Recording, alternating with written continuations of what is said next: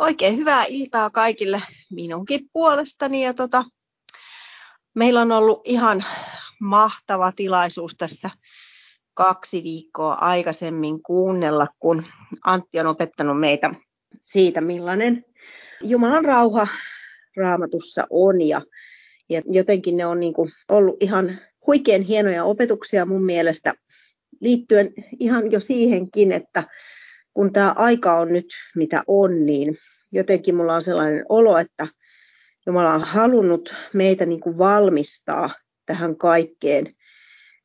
Muun muassa sillä tavalla, että meillä on ollut mahdollisuus opiskella hänen rauhastaan. Ja jos joku nyt tätä kuuleva ei ole vielä kuullut niitä aikaisempia opetuksia, niin suosittelen lämpimästi kuuntelemaan ne. Ne on vielä siellä jonkun aikaa siellä meidän tallenteissa olemassa, niin kannattaa kuunnella ne kumpikin opetus sieltä.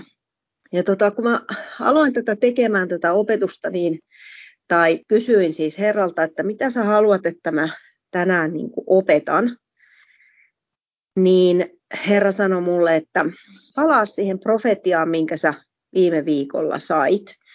Ja mä mietin sitten sitä, että, että niin, että okei, että mä en ole koskaan ennen siis tehnyt tällaista opetusta, että mä olisin jotenkin kirjoittanut profetian ylös ja puhunut siitä uudestaan. Mutta koska Herra mun käski näin tekemään, niin nyt sitten tehdään sillä tavalla, että palataan siihen profetiaan, jonka mä silloin viikko sitten sain.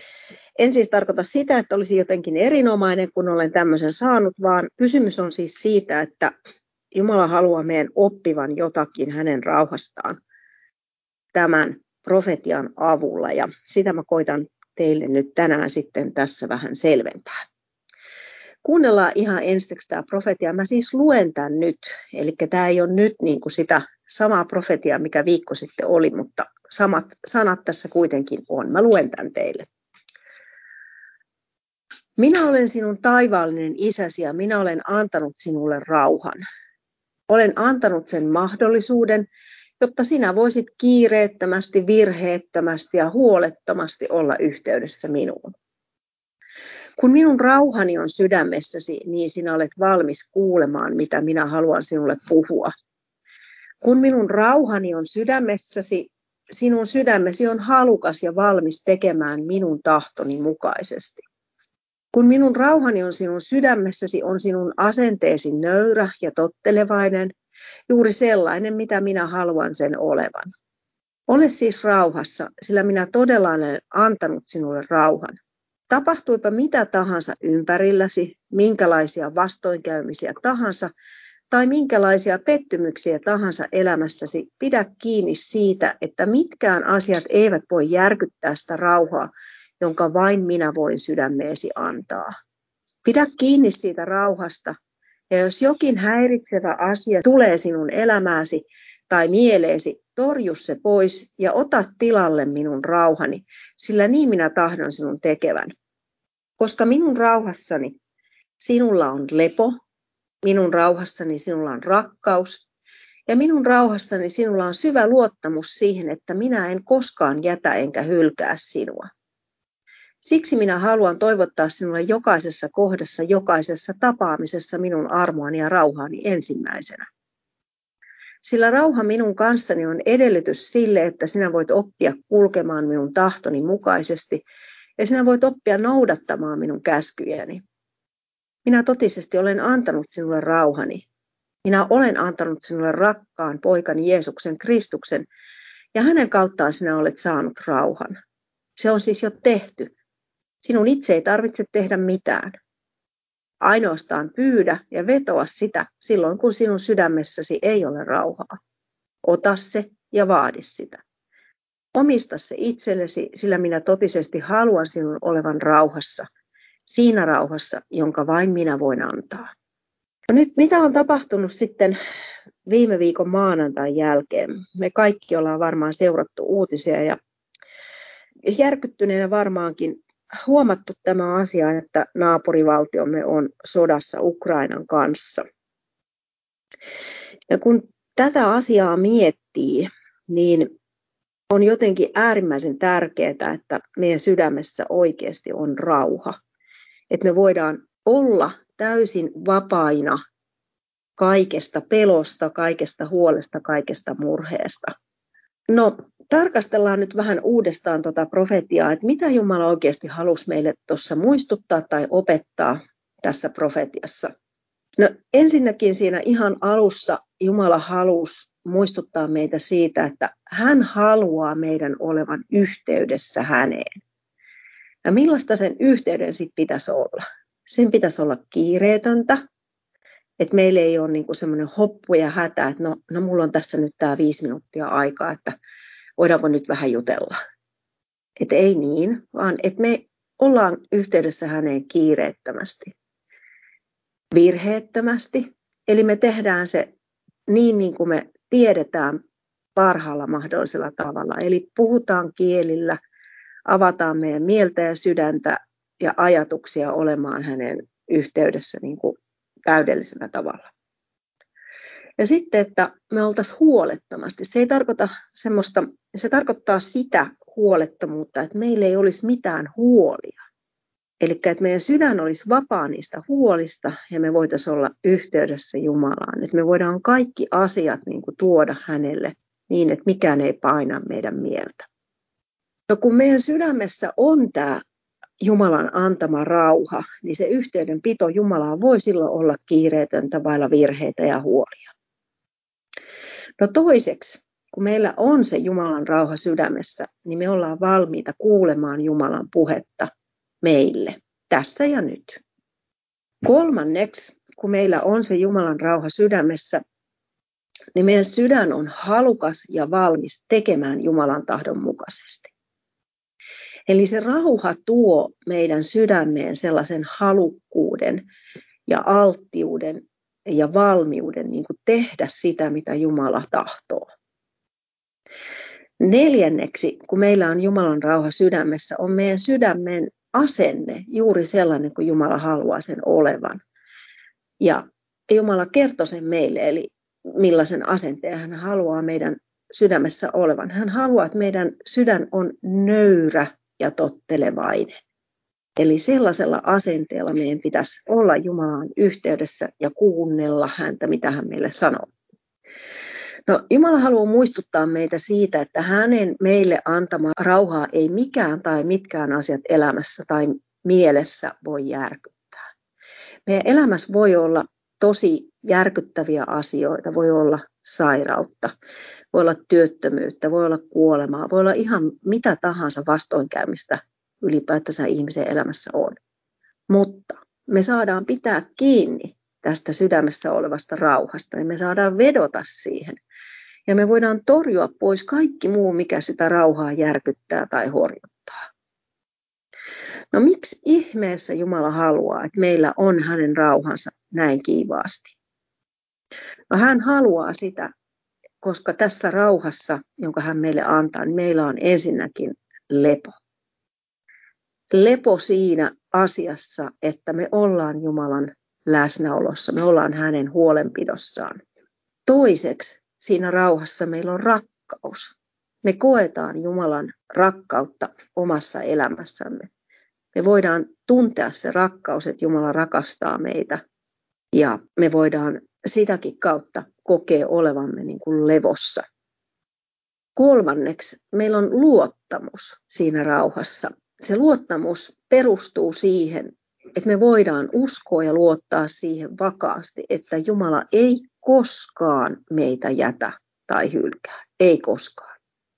On tilanne mikä tahansa, kuinka toivoton tahansa, tai vaikka meistä kuinka tuntuisi siltä, että nyt ei ole kyllä tullut rukousvastauksia tai nyt menee kaikki mönkään tai pieleen, niin Jumala on luvannut, että kaikissa näissä tilanteissa hän seisoo meidän rinnalla. Hän ei jätä eikä hylkää meitä ikinä. No kun meillä sitten on tämä rauha Jumalan kanssa, niin on se edellytys sille, että me voidaan oppia kulkemaan Jumalan tahdon mukaisesti. Ja me voidaan oppia noudattamaan niitä käskyjä, joita hän meille antaa. Tämä rauha on meille mahdollista sen takia, että me ollaan saatu Jeesuksen Kristuksen sovitustyön kautta tämä mahdollisuus. Ja meidän ei tarvitse enää tehdä mitään muuta kuin pyytää, vedota ja vaatia sitä rauhaa sydämeen. Jos syystä tai toisesta me ollaan se kadotettu. Jumala haluaa meidän tekevän niin. Jumala haluaa, että me omistetaan se hänen antamansa rauha meidän sydämessämme. No nyt katsotaan sitten vähän täältä raamatusta Uuden testamentin puolelta. Mä oon käyttänyt tässä tätä raamattu kansalle versiota. Katsotaan vähän, mitä tästä rauhasta vielä sanotaan. Me ollaan katsottu aika moniakin kohtia Antin kanssa, niin Uuden testamentin puolelta kuin sitten vanhan testamentin puolelta, mutta nyt katsotaan vielä vähän lisää. Eli ensimmäinen kohta on roomalaiskirjeen viidennessä luvussa, jakeet yksi ja kaksi. Koska siis olemme tulleet uskosta vanhurskaiksi, meillä on rauha Jumalan kanssa meidän Herramme Jeesuksen Kristuksen kautta. Hänen kauttaan me olemme päässeet uskossa tähän armoon, jossa nyt olemme. Ja me kerskaamme Jumalan kirkkauden toivosta. Eli Kristus oli se, joka teki sen rauhan meidän ihmisten ja Jumalan välille. Hän sovitti, hän maksoi sen kaiken velan, sen kaiken synnin, mikä me ollaan tehty. Hän maksoi siitä kovan hinnan oman henkensä. Ja nyt me ollaan saatu armo Jumalan silmissä. Hän on antanut meille anteeksi ihan kaiken. Ja me voidaan kerskata siitä Jumalan kirkkauden toivosta. Sitten me katsotaan seuraavaksi roomalaiskirjeen viidennestä luvusta jakeet 6-8. Kun olimme vielä heikkoja, Kristus kuoli oikeaan aikaan jumalattomien puolesta. Tuskin kukaan on valmis kuolemaan jonkun vanhurskaan puolesta. Hyvän ihmisen puolesta joku kenties uskaltaa kuolla. Mutta Jumala osoittaa rakkautensa meitä kohtaan siinä, että Kristus kuoli meidän puolestamme, kun me vielä olimme syntisiä. Eli ilman mitään meidän ansiota, kun me oltiin pahoja, niin Kristus kuoli ja auttoi meitä tässä, että me saatiin se rauha aikaiseksi. No, näissä Antin opetuksissa, jotka tässä parin viikon takana on ollut, niin me ollaan opittu, kuinka Paavali usein aloitti kirjeensä toivottamalla seurakunnille armoa ja rauhaa. Ja, ja mä ajattelin, että nyt mä haluaisin vähän katsoa teidän kanssa sitä, että mitä Jeesus sitten sanoi opetuslapsillensa vähän ennen kuolemaa, kun hän valmisti heitä tuleviin tapahtumiin ja mitä sitten tapahtui, kun Jeesus oli kuollut ja noussut jo ylös ja kun hän kohtasi niitä opetuslapsia. Ja käydään vähän katsomassa tämmöisiä kohtia täältä raamatusta. Ensinnäkin aloitetaan tuolta Johanneksen evankelimista 14. luvusta ja luetaan jae 27. Rauhan minä jätän teille, minun rauhani, sen minä annan teille. En minä anna teille niin kuin maailma antaa. Älköön teidän sydämenne olkoon levoton, älköönkä pelätkö. No tässä tilanteessa, kun Jeesus tämän sanoo, niin hän niin kuin valmistaa opetuslapsia siihen, että mitä on tuleva. Että häntä ei ole vielä ristiinnaulittu, eikä häntä ole vielä pidätetty, mutta hän niin kuin valmistaa ne opetuslapset siihen, että mitä on tulossa. Ja Jeesus lupaa jättää meille rauhansa. Se on se sama rauha, jonka Jumala meille antaa. Koska isä ja poika ovat yhtä. Ja tämän saman luvun, eli 14. luvun alussa, Jeesus ohjeistaa meitä myös seuraavasti. Ja katsotaan, miten ensimmäinen jae sieltä menee. Se kuuluu näin. Älköön teidän sydämenne olkoon levoton. Ja tuo levoton on kreikankielinen sana tarasso. Uskokaa Jumalaan, uskokaa myös minuun. Ja kun me Antin kanssa tuossa eilen juteltiin, niin Antti sitten etsi tuolta Novumista tuon sanan, ja tuohon se sitten kirjoitettiin, että mitä se tarassoo sitten tarkoittaa, kun, kun siellä Raamattu 38 versiossa meille aika monelle varmaankin tutussa versiossa siellä lukee, että älköön teidän sydämenne olko murheellinen.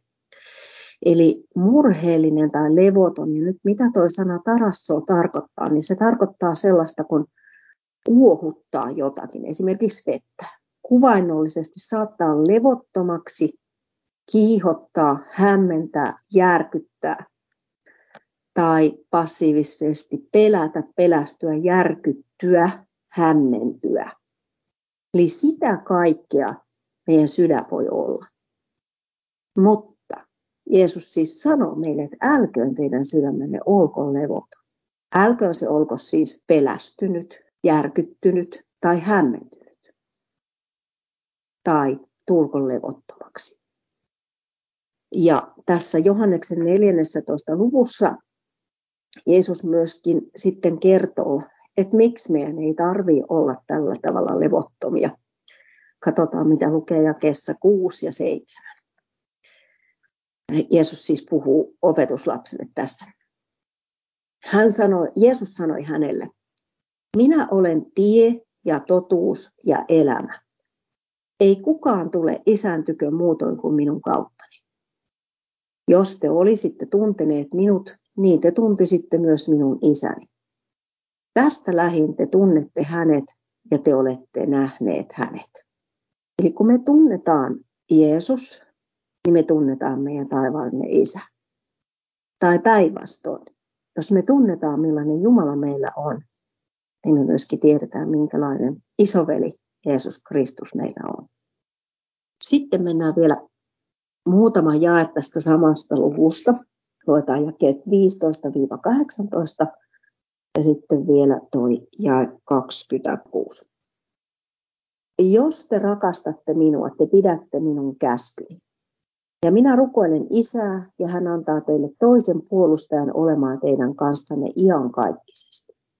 Totuuden hengen, jota maailma ei voi ottaa vastaan, sillä se ei näe eikä tunne häntä, mutta te tunnette hänet. Sillä hän pysyy teidän luonanne ja on teissä. En minä jätä teitä orvoiksi, vaan tulen luokse. No niin, eli jae 26 kuuluu näin. Mutta puolustaja, pyhä henki, jonka isä lähettää minun nimessäni, opettaa teille kaiken ja muistuttaa teitä kaikesta, mitä minä olen teille sanonut. Eli meillä ei ole mitään hätää. Jeesus on luvannut, että hän antaa meille pyhän hengen, ja se muistuttaa meitä kaikista asioista, mitä Jeesus on opettanut ja mitä hän on käskenyt meidän tehdä tai mitä hän on käskenyt pitää. Ja meillä ei ole mitään hätää. No, tässä puhuttiin myöskin Jeesuksen käskystä. No mikä se Jeesuksen käsky sitten on? Se löytyy tuolta Johanneksen evankeliumin 15. luvusta, jakeesta 12 ja 17. Eli se on samassa luvussa tämä sama asia kahteen kertaan. Ja kun raamatussa jokin asia tulee toiseen kertaan, se vahvistaa sitä asiaa, korostaa sen merkitystä. Eli se on silloin oikeasti tärkeä juttu, jos se sanotaan kahteen kertaan. Hai 12 kuuluu. Tämä on minun käskyni. Rakastakaa toisiaan niin kuin minä olen rakastanut teitä. Ja jää 17. Sen käskyn minä annan teille, että rakastatte toisiaan.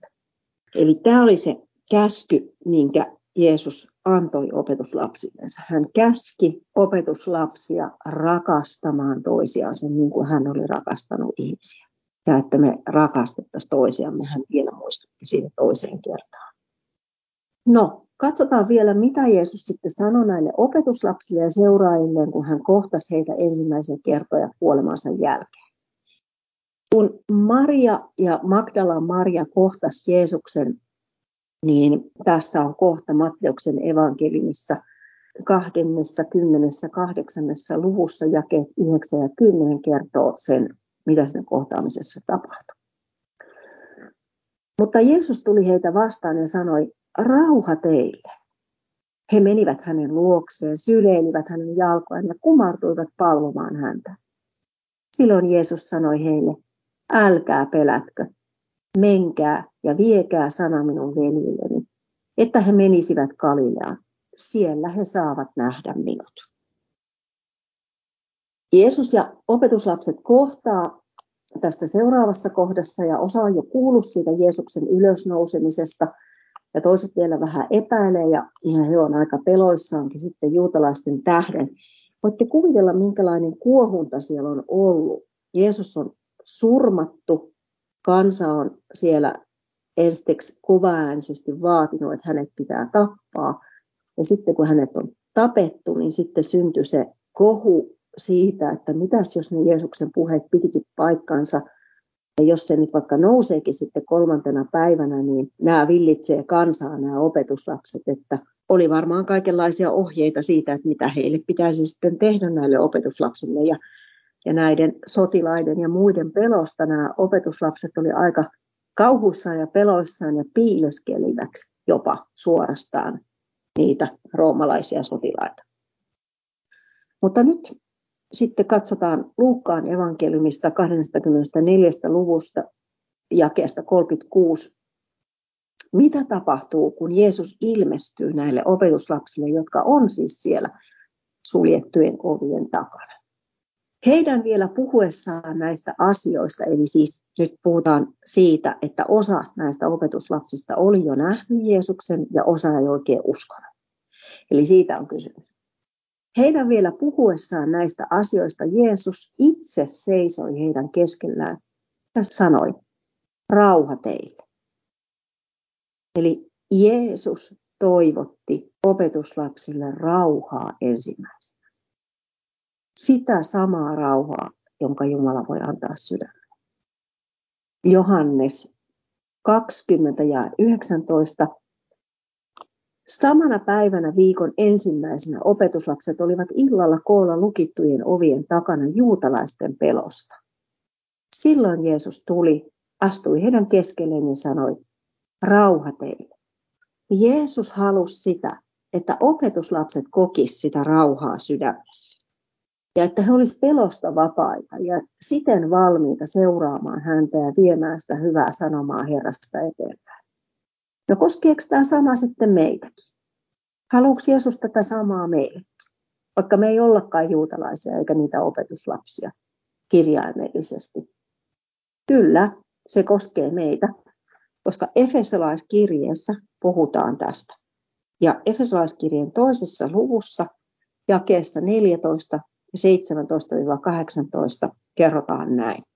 Jae 14. Hän on meidän rauhamme, hän teki nuo molemmat ihmisryhmät yhdeksi ja purki niitä erottavan vihollisuuden muuri. Kun hän omassa lihassaan teki tehottomaksi käskyjen lain säädöksineen. Näin hän teki, jotta hän omassa itsessään loisi nuo kaksi yhdeksi uudeksi ihmiseksi ja niin tekisi rauhan. Ja jotta hän yhdessä ruumissa ristillä sovittaisi nuo molemmat Jumalan kanssa, niin omassa itsessään tekisi lopun vihollisuudesta. Hän tuli ja julisti rauhaa teille, jotka olitte kaukana, ja rauhaa niille, jotka olivat lähellä. Hänen kauttaan on meillä molemmilla pääsy yhdessä ja samassa hengessä isän luo. Hän on siis meidän rauhamme, Jeesus siis. Hän teki nuo molemmat ihmisryhmät, eli juutalaiset ja pakanat, eli ei-juutalaiset, yhdeksi. Ja purki niitä erottavan vihollisuuden muuri. Hän tuli ja julisti tätä rauhaa teille, jotka olitte kaukana ja rauhaa niille, jotka olitte lähellä. Ja hänen kauttansa meillä molemmilla on pääsy yhdessä ja samassa hengessä saa luo. Jeesus on luvannut olla meidän kanssamme aina. Hän lupasi meille auttajan pyhän hengen. Ja me ollaan myös saatu Ja isä on luvannut olla meidän kanssa aina. Hän ei jätä eikä hän hylkää meitä koskaan. Me voitaisiin nyt kuunnella vielä kerran toi alun profetia ja kiitetään Isää siitä, että hän on halunnut antaa meidän sydämeemme hänen rauhansa. Ja nyt kun sä kuuntelet sitä, niin kuuntele ja mieti, että mitä Jumala haluaa sen rauhan myötä sulle antaa. Minä olen sinun taivaallinen isäsi ja minä olen antanut sinulle rauhan. Olen antanut sen mahdollisuuden, jotta sinä voisit kiireettömästi, virheettömästi ja huolettomasti olla yhteydessä minuun. Kun minun rauhani on sydämessäsi, niin sinä olet valmis kuulemaan, mitä minä haluan sinulle puhua. Kun minun rauhani on sydämessäsi, sinun sydämesi on halukas ja valmis tekemään minun tahtoni mukaisesti. Kun minun rauhani on sinun sydämessäsi, on sinun asenteesi nöyrä ja tottelevainen. Juuri sellainen, mitä minä haluan sen olevan. Ole siis rauhassa. sillä minä todella olen antanut sinulle rauhan. Tapahtuipa mitä tahansa ympärilläsi, minkälaisia vastoinkäymisiä tahansa tai minkälaisia pettymyksiä tahansa elämässäsi. Pidä kiinni siitä, että mitkään asiat eivät voi järkyttää sitä rauhaa, jonka vain minä voin sydämeesi antaa. Pidä kiinni siitä rauhasta, ja jos jokin häiritsevä asia tulee sinun elämääsi tai mieleesi, torju se pois ja ota tilalle minun rauhani, sillä niin minä tahdon sinun tekevän. Koska minun rauhassani sinulla on lepo, minun rauhassani sinulla on rakkaus, ja minun rauhassani sinulla on syvä luottamus siihen, että minä en koskaan jätä enkä hylkää sinua. Siksi minä haluan toivottaa sinulle jokaisessa kohdassa, jokaisessa tapaamisessa minun armoani ja rauhaani ensimmäisenä. Sillä rauha minun kanssani on edellytys sille, että sinä voit oppia kulkemaan minun tahtoni mukaisesti ja sinä voit oppia noudattamaan minun käskyjäni. Minä totisesti olen antanut sinulle rauhani. Minä olen antanut sinulle rakkaan poikani Jeesuksen Kristuksen, ja hänen kauttaan sinä olet saanut rauhan. Se on siis jo tehty. Sinun itse ei tarvitse tehdä mitään. Ainoastaan pyydä ja vetoa sitä silloin, kun sinun sydämessäsi ei ole rauha. Ota se ja vaadi sitä. Omista se itsellesi, sillä minä totisesti haluan sinun olevan rauhassa, siinä rauhassa, jonka minä vain voin antaa.